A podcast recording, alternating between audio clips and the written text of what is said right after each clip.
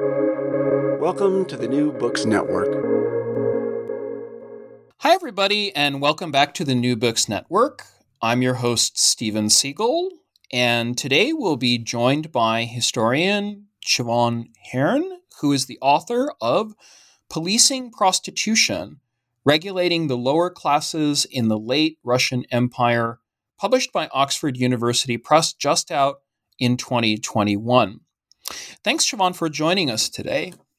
Thank you very much for having me.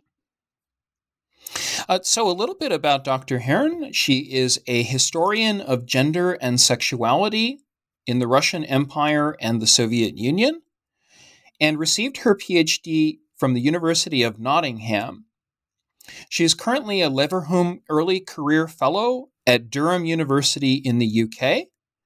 She is also one of the editors of the great website um, called Peripheral Histories, a collaborative digital history project exploring peripheral spaces in the Russian Empire, Soviet Union, and post Soviet world. So I've got a lot of questions for you, and I think our, our listeners uh, here on New Books Russian and, and Eurasian Studies and, and, New Books Gender and Sexuality are going to be really curious about this book. So I just wanted to start by asking you what um, brought you to this subject. How did you find your interest in this story? Well, I guess this book is the accumulation of two long term interests, or maybe I should say obsessions or loves, of Russian history and gender history. So one of these obsessions started a little bit earlier than the other. In England, if you want to go to university, one of the most common routes for admission is taking standardized tests called A levels, which you study for for two years between the ages of 16 and 18. And you choose to do these in three or four subjects, and one of my subject choices was history. Within these subjects, your teacher can choose the broad topic that the class will focus on. And I just had this absolutely wonderful teacher who chose the Russian revolutions of 1917. So when I was 16, I started studying the history of late imperial Russia and the Soviet Union with this brilliant teacher, and I was completely hooked from there. Um, relatedly, I was quite a moody and self indulgently introspective teenager, so 19th century Russian literature really spoke to me. And from this point on, I haven't been able to leave Russian history or Russian literature alone. And then gender and women's history was something that I became interested in a little later at university. So, like many people who studied history at school, my interpretation of history was that it was all about broad processes, big events, and towering personalities and then going to university to study history and finding out that things like crime and culture, the environment, and the family could be subjects of historical analysis completely blew my mind. I spent much of my undergraduate studies, which I did at Swansea University in Wales, where I studied English literature and history, choosing modules about gender and sexuality, and of course, Russian and Soviet history. My undergraduate dissertation was a comparative study of prostitution in late imperial and early Soviet Russia, but based solely on sources and translation because I didn't speak Russian back then. Mm-hmm. And then this topic later became the subject of my PhD thesis, upon which this book is based. Hmm. Yeah, I, am particularly interested in what drew you to um, the history of gender and sexuality. So, uh, were were there any particular books or um, research. I'm, i mean, I'm thinking of Laurie Bernstein's work on Sonia's daughters for the history of prostitution in, in Russia. What drew you to the subject? I'm really glad that you mentioned um, Laurie Bernstein's book. This was hugely inspirational for me. I read it as an undergraduate. I absolutely loved it back then, and I still love it now. It's a real classic in histories of prostitution, and it was actually the first history that I read of prostitution, and then later went back to other earlier classics like Judith Walkowitz's book on Victorian Britain um, and Luise White's book on colonial Nigeria. So, yeah, I kind of started with Russia and then went out from there. But I read mm-hmm. many fantastic histories of prostitution as, as an undergraduate and still continue to really love and learn a lot from those books today. Mm-hmm. And what would you say uh, for our listeners is your big argument from your introduction. So I know that you're focusing a lot on lower class prostitution and on um, let's say, both social history and gender history. So, uh, how how would you conceptualize your um, your argument, your thesis? So, yeah, this book is a social history of prostitution in the final decades of the Russian Empire. Um, maybe I should outline a little bit exactly what I'm talking about here. So, from 1844 until 1917, prostitution was legally tolerated across the empire under a system known as regulation or nadzor, supervision in Russian. Russia wasn't the only um, empire to have a system like this. It's quite common across continental Europe in this period and um, in various other colonial possessions of the British and French empires. So, under the Russian system, as in many other systems of regulation, women who worked as prostitutes had to register their details with their local police or their medical police committee, which was a provincial organisation responsible for implementing um, regulation. So, after they did this, they swapped their internal passports, which were documents that they needed for migration and for obtaining employment, for a medical ticket, just also known as a yellow ticket, which was an ID card specifically for registered prostitutes. They were theoretically required to attend bi weekly gynecological examinations, and the results of these examinations were stamped upon their medical tickets. This is because regulation had the stated aim of preventing the spread of venereal diseases like syphilis and gonorrhea, which were rife in late imperial Russia. Now, the goals of regulation were not just medical. Registered prostitutes had to abide by a whole host of restrictions governing their movement, visibility, and behaviour. And there were also rules for brothel keepers to follow, aimed at keeping commercial sex invisible within urban society. Now, ironically, regulation actually made prostitution more visible, both to urban residents in the Russian Empire and also to historians, as it established the Russian imperial state as a kind of service provider, guaranteeing disease free sexual intercourse to heterosexual men and also hiding prostitution within urban space. Registered prostitutes and brothel madams found plenty of ways to subvert the rules, much to the irritation of their neighbours and other members of educated society. So, in my book, I'm particularly interested in exploring how this state regulation of prostitution was implemented, experienced, and resisted by various groups that interacted with the world of commercial sex. So, for me, studying prostitution is about interrogating power dynamics, both at mm-hmm. the state and the street level, so the relationship between the Russian imperial state and its subjects, as well as the relationships between women who sold sex and their clients, their managers, the police, and also wider urban communities. And could you t- talk to us a little bit about your archives? I, I know that you um, wound up using a lot of sources outside of the world of St. Petersburg and Moscow. So, uh, where did you go? And um, could you tell us maybe initially what you found in places like Estonia and Latvia and Ukraine and Belarus? Yeah, so I actually started the research only in the capital. So I worked in Moscow and St. Petersburg um, for a couple of months. And it was actually my PhD um, supervisors, particularly um, a PhD supervisor, Sarah Badcock, who's written regional histories of the Russian Revolution, really encouraged me to get out into the provinces and have some different archival experiences than the ones that you would have in the state archives. So I decided to go to a port city and almost at random chose the city of Arkhangelsk in mm-hmm. um, the Russian north, just a few miles outside of the Arctic Circle. And I had a wonderful month there and found really, really interesting information that challenged a lot of the central archival material and sort of demonstrated the importance of place, the social, economic, environmental, cultural context of Arkhangelsk, had a huge impact on the way that prostitution was policed and also understood within the city.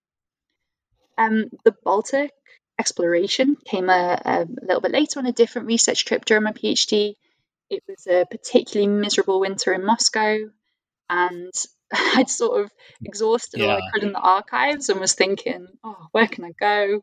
So I just looked on Skyscanner for places to fly from Moscow that I could get to quite easily. And I ended up working in the National Archives of Estonia in Tartu.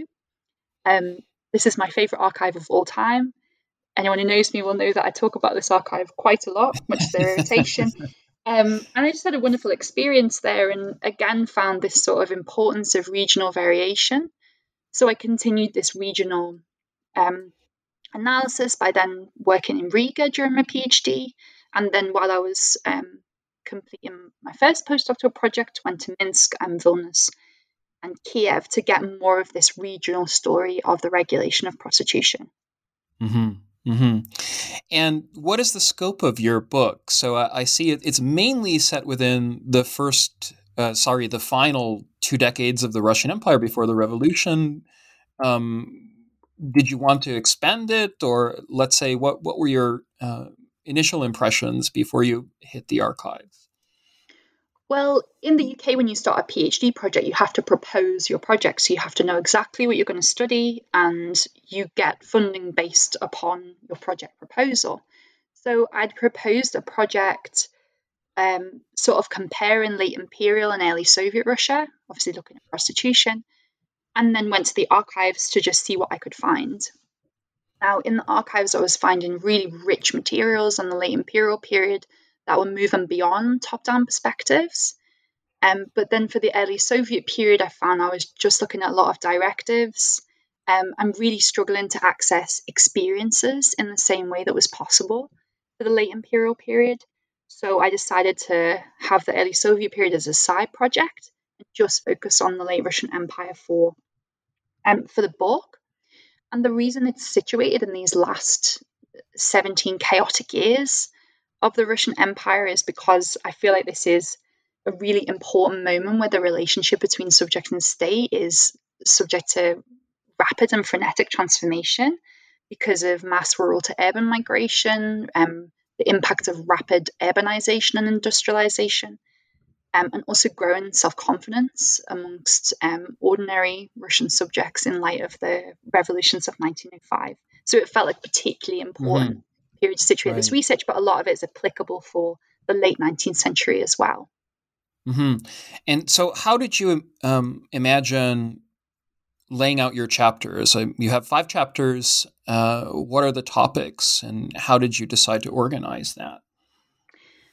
So, the social history element really drove that for me. I wanted to look at prostitution and really sort of illustrate the rich diversity and wonderful tapestry of late imperial Russia um, urban life in this period, which is how it looks to me anyway.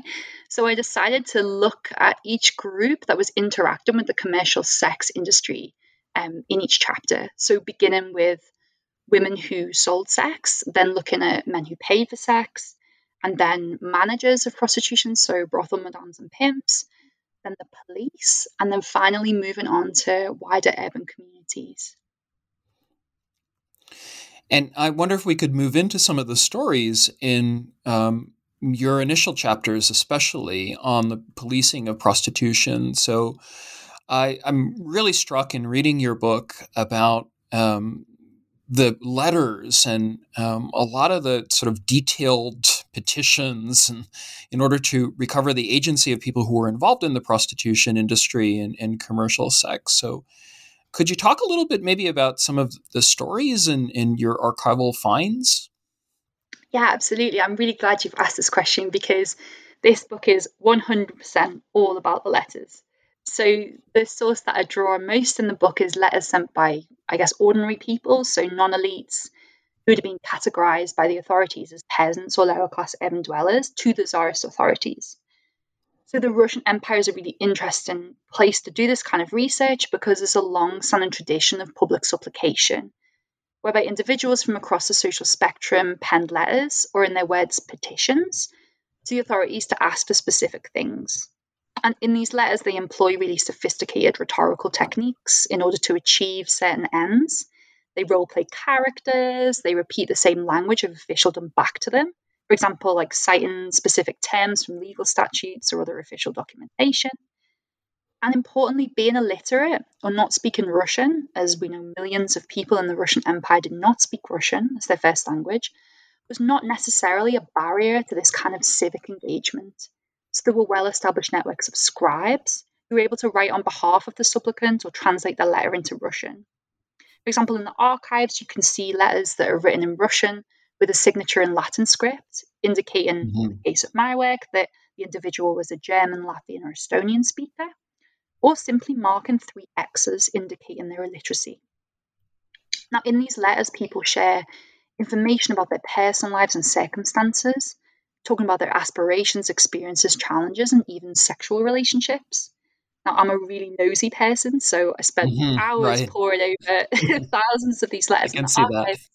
Yeah, and I but I love these sources because they allow us to examine ordinary people's engagement with circulating discourses on gender, sexuality, morality, and health, but also show how the relationship that lower class people had with the institutional structures of the empire was complicated. And mm-hmm. in this first chapter in particular, it kind of shows that prostitution was something that was contested, acknowledged, and you can see the language that women use who either worked in the commercial sex industry or who had been, as they perceived, unfairly registered as prostitutes because of their engagement in sexuality that was deemed to be inappropriate for women in this time. You get to see how they chose to construct their story to the authorities and the kind of methods that they used in order to get what they wanted. And this sort of diversity is what I absolutely love about this topic. Mm-hmm. And could you talk at, from this first chapter, maybe be, even beyond the numbers and census statistics, and uh, about female work? So it, as you mentioned, it, it seems to have been very unstable and, and seasonal, and I would guess police really had their hands full in, in putting these lists together. Yeah, so women's work in general in the late Russian Empire was predominantly um, very low paid and seasonal. So prostitution is um, a different kind of work that offers women different kinds of options to the other options that were available to them in this period. So in this particular chapter, I kind of explore how some women who engaged in commercial sex um, constructed themselves as urban workers in their letters to the authorities, um, how some of them went on strike for better conditions in the early 20th century, but also look at how prostitution was predominantly um, labour associated with migration. So it could be understood to be something that was um, engaged in seasonally, like other forms of female work. Mm-hmm. Um, and this varied across the empire. But also, prostitution, in the eyes of some um, police patrolmen and some of the petitioners, was absolutely not perceived to be work. It was perceived as debauchery, it was perceived as something um, that was morally inappropriate. And you can see this in the way that women are forced to be registered as prostitutes, even when there's absolutely no evidence of their engagement in commercial sex. And it reflects more the demands of a heteronormative patriarchal society rather than any kind of understanding of labor in, late imperial Russia. Mm-hmm. And and I wonder if you might even talk a little bit about um, some Russian cultural and literary history. You know, I think of the novels of Dostoevsky and, and Tolstoy and how they um, portrayed prostitutes as characters. So again, you know, how do you read around um, those particular images and, and, stereotypes, and maybe you know even the sort of moralizing about promiscuity? Yeah, there's a lot of um, very prominent examples in Russian 19, 19th and early 20th century literature um, of prostitution. And for this, Colle Nussi's work is especially um, useful. She looks at this in detail.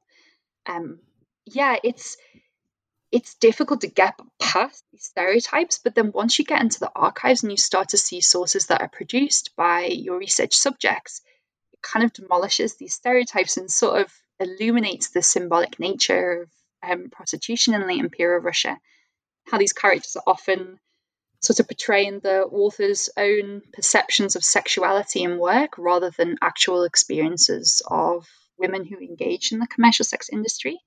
And getting past the literary sort of um, caricatures is even more problematic when we get to other parties in the commercial sex industry. So, madams in particular, um, they're absolutely vilified in lots and lots of examples of stories and books that we could talk about. Um, Kuprin's The Pit. Um, there's right. also a yeah, very overweight, money yeah. grubbing, unattractive woman in um, Crime and Punishment. And then getting past that to look at the sources that they produce kind of complicates the picture and allows us to interrogate the relationships that these people had with um, other people interacting with the commercial sex industry, but also with the um, the structures of the Russian imperial state as well. Mm-hmm. And and I guess I would also ask. Um, obviously, if, if, we're talking about the clients as as well as those who are um, selling sex, how do you read the role playing of, of men as well, and um, especially when you're getting into the provincial police? Do do they seem to be supportive of women selling sex, or do they seem to be more like micromanagers taking part in this system of um, paternalism and regulation? Yeah, that's a really good question because um, I guess I see it from two perspectives. So, the kinds of sources that we have that are produced by clients are letters to the authorities, and these are usually only penned when something's gone wrong. So, when they've contracted a venereal right. infection after a commercial sex transaction, um, and they like to, well, the ones that I found in the archives, obviously, these are limited sources, and these are only the specific men who chose to write to the authorities. The re- it really shows this relationship between clients and the authorities in their perception as this service provider and customer.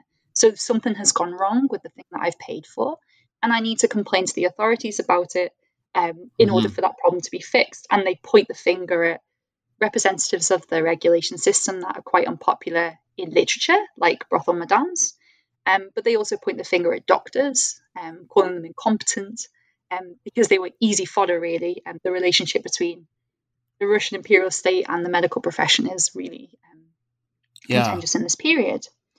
But that's only part of the story because male bodies are subject to state intervention in this period too, under the banner of venereal disease control. Definitely not to the same extent as women. They bear the brunt, especially women engaged in paid sex. But specific groups of men, specific control populations, are definitely of interest to the imperial authorities in this period. So, one is um, migrant workers, so men who left their villages and went to towns and cities temporarily to engage in factory work or other kinds of day labour. Um, in theory, they're meant to be examined for venereal diseases, especially syphilis, before they return to their villages. And this was deemed to be essential in order to prevent the spread of venereal diseases in rural space. Um, I'd say in theory there because the practice is debatable, but there yeah. are at least attempts to conduct this kind of surveillance on um, male lower class um, urban workers and peasants. And then the other really important group that's subject to this kind of bodily regulation is the military. So the mm-hmm. military um, are often perceived to be sort of the key consumers of commercial sex, and their bodies are examined by the military authorities fairly regularly, and they're kind of the target of lots of VD um, preventative initiatives. I was really struck in the archives when I was looking at material about um, sailors in the Baltic fleet in the port city of um, Liepaja in Latvia, which was then Libava in Russian. Um, and the kinds of regulations that they had to abide by kind of echoed some of the regulations that registered prostitutes had to abide by in terms of making their bodies available for inspection on a regular basis, but also abiding by rules governing their movement, visibility, and behaviour in similar ways. Obviously, not to the same extent, as registered prostitutes, but it's interesting to see those echoes between the two groups. And I guess that's kind of why I use the subtitle yeah. regularly in the lower classes, is because it's not just about women who engaged in paid sex, it's much, much wider, this net of regulation. Mm-hmm. And that was one of my questions for you, Siobhan. I was, I was wondering about prostitution at different levels of society. So if you could maybe say a few words about that. I know you're studying mainly um, prostitution as a lower class phenomenon, but did you also find it as an upper class phenomenon or higher, let's say, middle class phenomenon uh, in some of these places? Because I, I guess I, I, sort of wonder. Libava is a great example. Arkhangelsk would be another mm-hmm. one as a port city. What what sort of things you found there? Yeah, so I do see regulation as a system primarily staffed by and um, engaged in by people who hail from the lower classes. So the vast majority of women who are registered as prostitutes would be identified as um, peasants or lower class urban workers by the authorities. Same can be said for brothel madams, and um, also the vast majority of clients So the reason that we know this is in certain cities, there were brothel ranking systems where mm-hmm. the authorities ranked brothels first, second, or third class. And then this had an impact on how long they were allowed to stay open and actually the prices that they were allowed to charge for sexual intercourse and the dues that brothel madams paid to the authorities in order to keep their establishments open. So it was a lot cheaper to run a lower class brothel. And obviously, that got more expensive as you go up this um, ranking scale. So, although um, upper and middle class prostitution certainly existed, it's just not as prevalent as the um, the lower class prostitution that I was able to find. And the higher you get up, the more euphemistic it seems to appear to me. Um, mm-hmm. There's just less information in the archives, and that in itself is interesting. Yeah, that's hard. Yeah, why those groups are hidden from this sort of documentary record in a way that lower class um, women were just not. Yeah. I, I mean, I'm, I'm, I'm struck and I'm really impressed by how, how you make the invisible visible throughout the book. And, and I think um, one of the great examples of this is in your, in your third chapter about the madams and um, as managers and um, in discussing some of their responsibilities. I, I wonder if you could introduce how you went about researching this. I mean, through, you know, again, the stereotypes of, of the decades that you're discussing, including the, you know, the roles of the popular press and philanthropic societies and medical dis- discourses. So, how how do you understand the roles and the agency of the of the madams uh, in this period?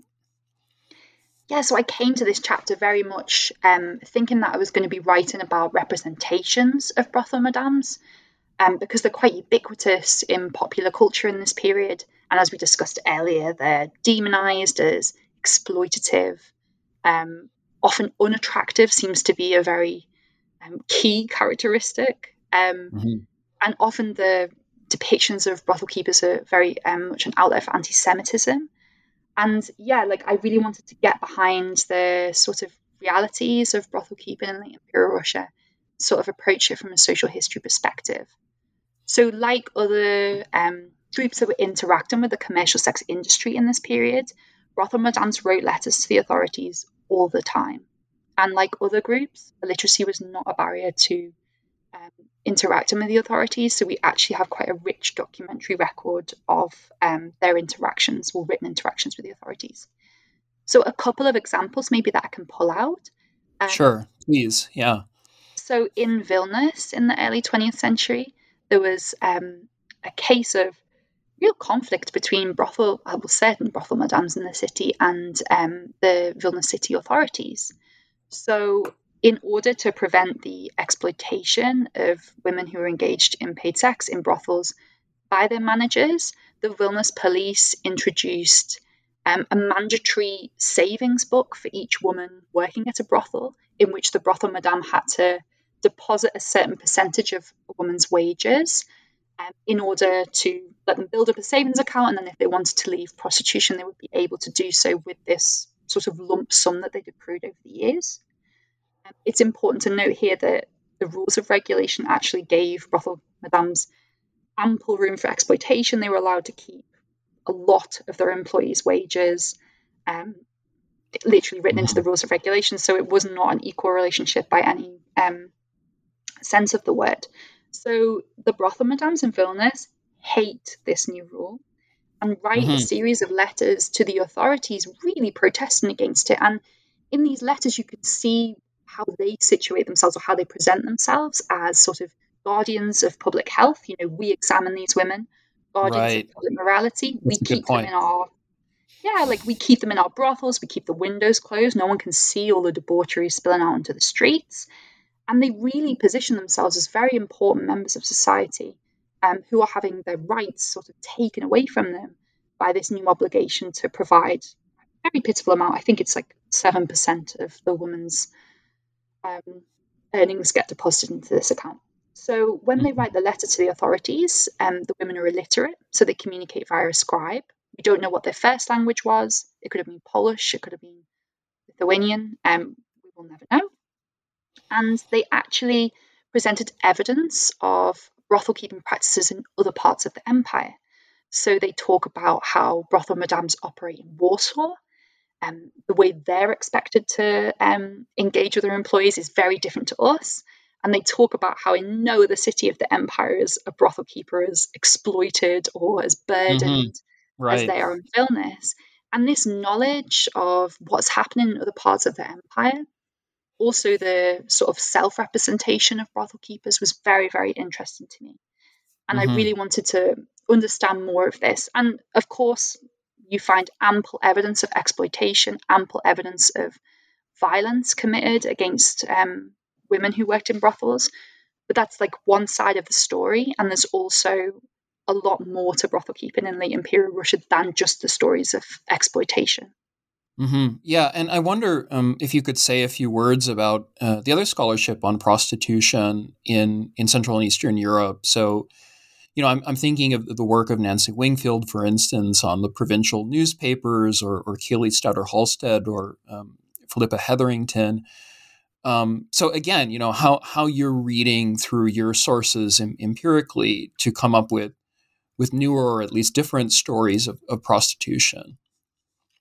Absolutely, I'm really glad that you mentioned these um, three scholars because I had them down on my list as well. Um, Nancy Wingfield, Keely Halsted, and Philippa Hetherington are doing fantastic work on Eastern Europe and looking at um, regional case studies and sort of transnational, trans-imperial connections, uh, and they're doing really, really fantastic work on the history of prostitution. It's just a really, really exciting um, field to be involved in at the moment. Um, my approach is a little different because I'm looking at this social history perspective. So, trying to understand how ordinary people conceived of or presented um, their engagement in the commercial sex industry to those in authority, and of course, these are not on problematic sources. I'm not trying to pretend that I've got the real story here, but it's interesting to me that people chose to present themselves in this way. And mm-hmm. it really shows the engagement of ordinary people with ideas about prostitution and how this shifts um, in the early 20th century as well. Yeah, and so uh, how how does your book um, understand police and policing? So I get the impression that um, there's a certain folly of micromanagement here on many different scales and many different levels. This this idea of regulation and control of women's bodies.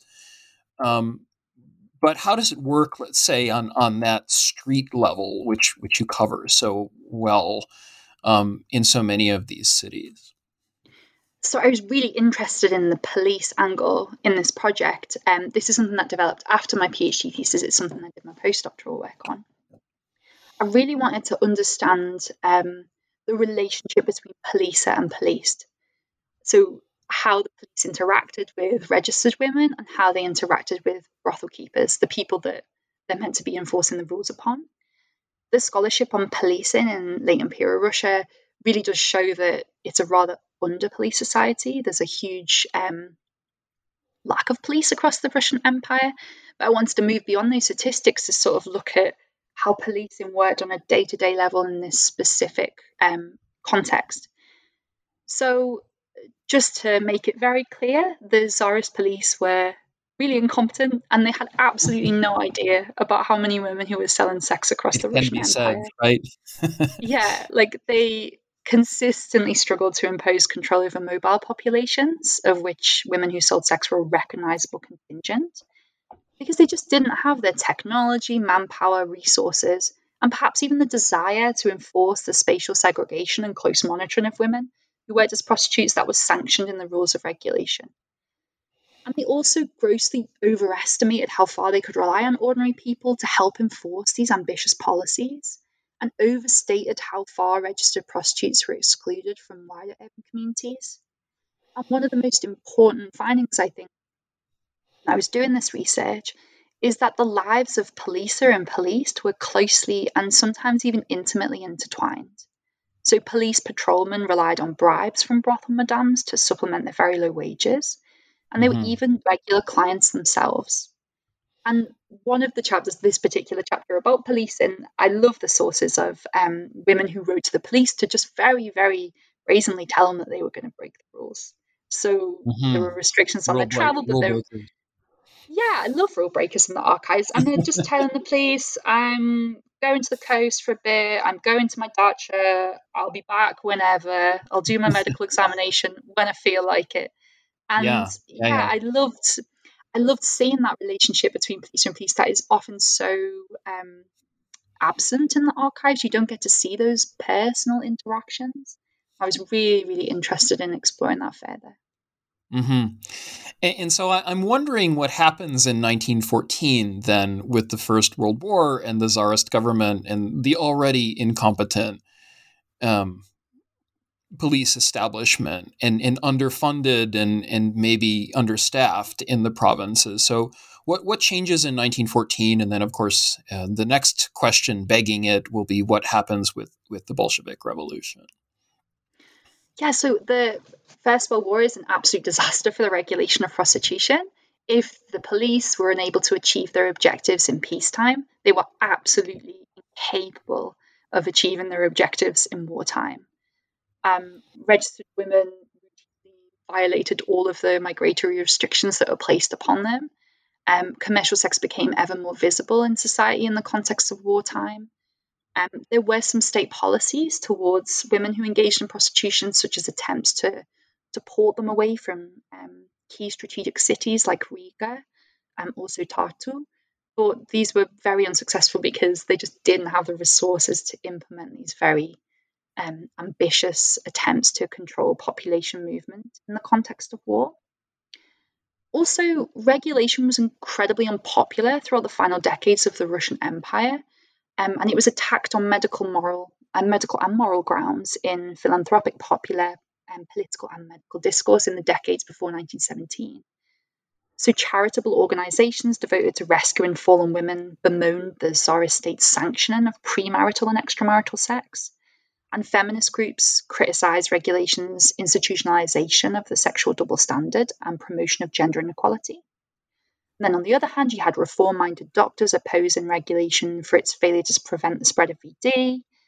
Um, and opponents from across the left and the right of the political spectrum in the State Duma found common ground in linking prostitution to economic hardship and in moralizing about women who sold sex. So all mm-hmm. this has happened in the decades before 1917. The war makes everything so much worse, so much more visible. And then by the time revolution breaks out in February 1917, the regulation of prostitution had become an increasingly political issue, deeply connected to the corruption of the Tsarist police, the empire's inadequate medical infrastructure, and the crippling injustices of the patriarchal gender order, sexual double standard, and the limited opportunities available for upward social mobility within Russia's very um, stratified society. So I, I, wanted to just follow up on uh, the question about the First World War in 1914. So what changes in the Revolutionary Year with the two revolutions in February and, and in October? So after the February Revolution, medical police committees quickly ceased to exist in certain towns and cities across the Russian territory. And in certain cities like Petrograd and the capital, the police were dissolved, attacked, imprisoned, and even murdered and this also happened in provincial towns too. So, in the months that followed this complete collapse of the Russian autocracy, medical experts, philanthropists, and jurists put pressure on the provisional government, which was one of the centers of power that um, emerged to replace the Tsarist government in Petrograd, to abolish regulation as it was a really unwelcome reminder of the Tsarist past and deemed incompatible with a new society that was founded on democratic principles. So the provisional government bowed to this pressure and finally formally um, repealed regulation in July 1917. It's important to say that this was largely quite a symbolic act, as the regulation mm. of prostitution just stopped right. functioning in many towns and cities um, before this period. Mm-hmm. And in hindsight, I do have to ask a question about male prostitutes and male prostitution. So, you know, I mean, I'm thinking of, of a lot of the work of Dan Healey and homosexual desire, um, or Louise McReynolds and, and how she um, talks about the popular press. So, you know, in bathhouses and things like that, it, did you find in the archives um, work on male prostitutes and male prostitution, or at least to sort of understand the agency of men in that particular way? So the works that you mentioned, Dan Healey, Louise McReynolds, and also Olga Petrie, are absolutely fantastic explorations of the world of male prostitution in late imperial Russia. And unfortunately, I didn't find things in the police files because regulation mm-hmm. really underwrote the assumptions of a heteronormative society and really rigidly right. defined prostitution as, in its legal understanding, as an act that could only really happen between a female prostitute and a male client. So in the police files, I didn't find information about male prostitution. I'm going to assume that it would be categorized as something quite different um, mm-hmm. because it's not something that the Tsarist state particularly wanted to profit from as they did from the regulation system or um, be seen to be controlling within society. But yeah, there's, there's, that doesn't mean that it didn't exist. It was absolutely ever present. And the work on bathhouses in particular really shows how this was a site of male prostitution and, and sexual experimentation throughout the late imperial and the early Soviet periods. Mm-hmm. And and so when we get to um, the revolution, what happens with this whole apparatus and system of, of local authorities who who were granting licenses to brothels? Does that completely collapse, or what what what then changes? I mean, uh, there must be an obvious change for the philanthropic groups that once existed, right? Yeah, so these institutions um, that existed for the police and prostitution do collapse. But that doesn't mean that um, the sort of stigmatization of women who engaged in paid sex automatically went away. So mm-hmm. um, I guess histories of prostitution are a really good reminder of not just looking at political histories because they don't map very neatly onto regime change and collapse. And often legislative changes have little impact on police and practices at the street level. So the stigmatization of women who sold sex really does stretch across regimes. And between February and October 1917, when the Tsarist police had collapsed, I've still found archival examples of women engaged in prostitution being arrested by the new Petrograd city militia, um, and also the examination of women deemed to be engaged in prostitution by doctors in Riga in May 1917. And there's also evidence in Tomsk that these practices mm. continue too. So the collapse of the networks of surveillance didn't necessarily mean a radical change in the way that those in authority viewed women who engaged in paid sex in this period. Mm-hmm. And and so with let's say Lenin and Kollontai and Zhenotdel and, and the understanding of prostitution as a socioeconomic problem, do you do you see uh, moving into the 1920s and 1930s, a change in the stereotypes or at least the, the impressions of women who had been engaged in commercial sex? What are what are the reforms or what are the changes? So, in a sense, early Soviet approaches to prostitution were pretty radical. So, the Bolsheviks largely subscribed to Marxist interpretation of prostitution as a manifestation of women's political and economic marginalization under capitalism and they professed a desire to completely eradicate prostitution by providing women with alternative paid employment and tackling what they believed to be the key social causes. So, women's political inequality, their financial dependence on men, as well as things like poverty and illiteracy.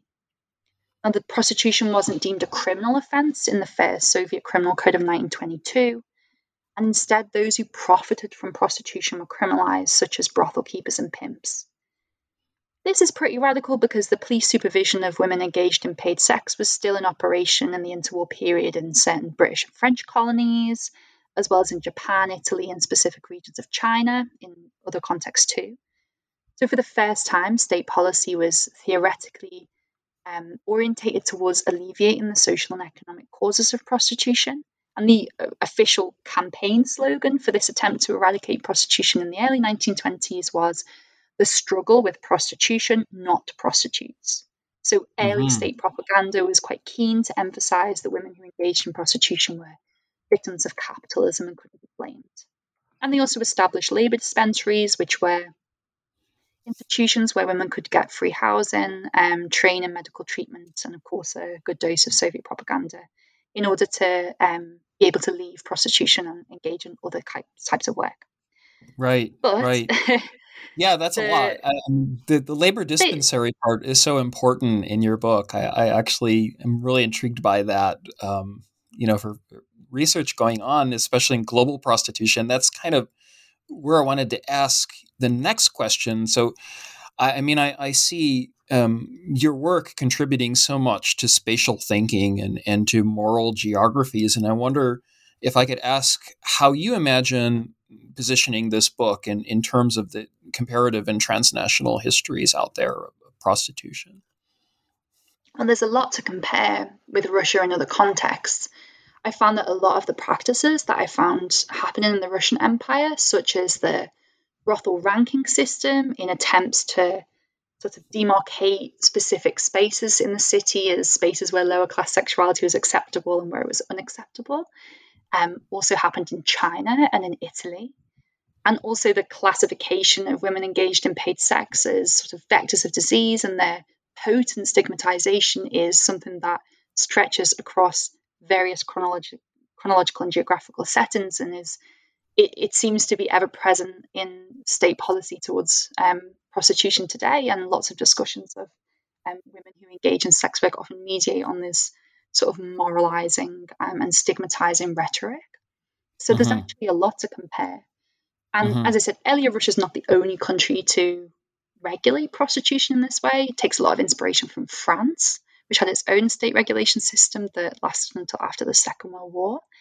And a lot of the practices, the examination of women engaged in paid sex, the sort of lack of attention on um, ordinary male um, urban clients, this seems to be something that is ever present in the, the history of prostitution, regardless of the period in which we're talking about. Mm-hmm. And, and, I think our listeners would be curious, uh, and I, I, wonder if I could ask you to recommend a few books, maybe two or three authors or books that, that you could think of um, on both the history of policing and the history of, of prostitution in a larger perspective. Yeah, so I mentioned them earlier. Actually, Nancy Wingfield's book on um, the Imperial Austria is fantastic in looking at this complex world of commercial sex and sort of looking at the regional case studies um, and the way in which prostitution was understood and contested in different regions of that imperial space. Also, Keely Stauter-Halsted's work on partition Poland is another fantastic work um, that looks at the symbolic importance of prostitution in Poland um, on its strive towards independence in 1918. So, these are two fantastic works for people who are interested in the history of prostitution in Eastern Europe. And of course, for the, Philippa Hetherington's work on um, the traffic in women or the white slave sort of panic, its Russian iteration, is also really important and definitely worth checking out.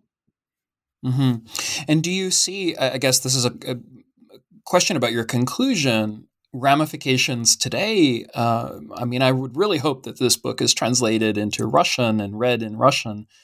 Um, what what would you say? I, I, guess would you like to see as an agenda in the future for the understanding of of this in, in Russia and in a Russian kind of larger context?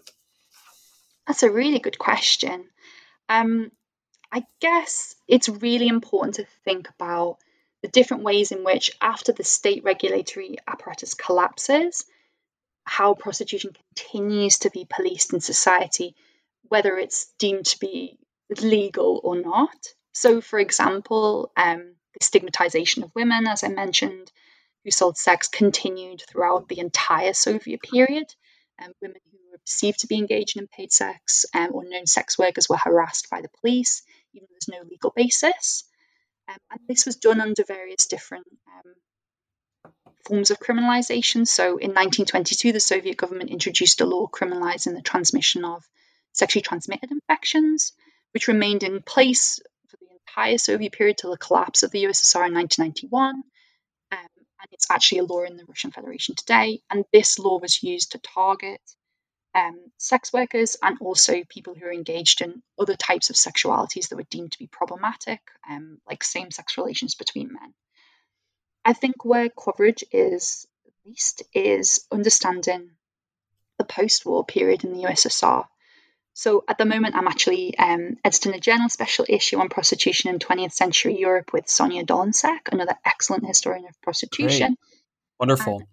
And my contribution to that special issue is an article on the post-war USSR, and it's sort of looking at this top-down and bottom-up um, perspectives again. So why the Soviet government continued to police prostitution, even though it officially said that it didn't exist because they'd eliminated all of the economic um, incentives for women engaging in prostitution, and then the strategies that women who engaged in paid sex used to circumvent the kind of facto criminalization of their work in this period. And I think that much more work can be done on this post war um, period, and I know that other great historians will do this work in the future. Yeah, and I'm I'm wondering if you could talk a little bit, um, since you're making so much that is invisible visible, um, about your current research and and maybe your current book project. Yeah, of course. Um, so right now I'm working on a project which feels a bit scary to call it a book project, um, but it's on military masculinity in the late Russian Empire. So this really comes out of the second chapter looking at men who paved the sex in late imperial Russia I just became very interested in constructions of masculinity um, and also the kind of interventions that the military and medical authorities made into the lives of soldiers and sailors in the late Russian Empire. So, this project is entitled um, Molding the Tsar's Men, Military Masculinity and Corporal Regulation in the Russian Empire. And in this project, I examine how the Russian military and civil authorities, with the input from medical experts, used bodily regulation in their efforts to construct the ideal soldier and sailor, and how military personnel from different ethnic and religious backgrounds experience this regulation. So it's it's divided into four parts. I look at sexuality and sexual behavior, um, but then also disability, nutrition, and physical culture to examine mm-hmm. this impact of human and medical sciences upon military masculinities, but also to bring the Russian case into these wider international trends in light of modernization, urbanization, and scientific development um, around mm-hmm. the turn of the 20th century. Mm-hmm. And and so the final question, I guess, since we're running out of time and have about two minutes, I mm-hmm. wonder if you could give our audience the big takeaway points from your book. Yeah, certainly can. So two minutes, no more. two minutes. Ah, that's really hard. Go. Okay, so I'll go really quickly. So the first one is the very unsatisfying but omnipresent um, argument of it's complicated. Reactions to prostitution are incredibly complicated and very much depend on social, um, cultural, economic circumstances of the individual. And there's just huge diversity in reactions to prostitution and interactions with the regulation system in late imperial Russia.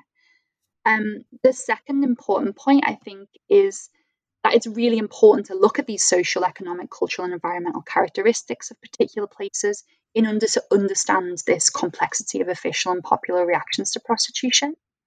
So, this is an argument that historians of the Russian Empire and revolutions of 1917 have been making for decades, mm-hmm. but it's mm-hmm. something that's only recently become incorporated into historical scholarship on sexuality in the imperial Russian and Soviet contexts. And I think that shifting the history of sexuality away from the metropole is really important, as capital cities are often anomalies. You know, they're home to the most developed police and apparatus, the most socially and ethnically diverse populations, and the most varied entertainment opportunities. So this is something that historians of Britain and North America have demonstrated, you know, this importance of place, work, and local community on the construction and regulation of sexuality. So here I'm thinking of Helen Smith's work on industrial England um, in the early 20th century, and Peter Boag's work on homosexuality in the Pacific Northwest. So hopefully, my book um, brings this Russian imperial example into this conversation of sort of decentering the history of sexuality. Yeah. That's that's great, and actually was exactly two minutes, and it's a perfect plug for Peripheral Histories. This great yes. blog as you, well. under pressure then. that that was absolute absolutely flawless. Um, Siobhan, I wanted to thank you for joining us here. We've been speaking with Siobhan Hearn, and she has this new book out just out with Oxford University Press 2021. It is called Policing Prostitution Regulating the Lower Classes in the Late Russian Empire. Thank you so much for joining us today. Thank you for having me. And I'm Steven Seegel, your host on the New Books Network and New Books in Russian and Eurasian Studies. Until next time.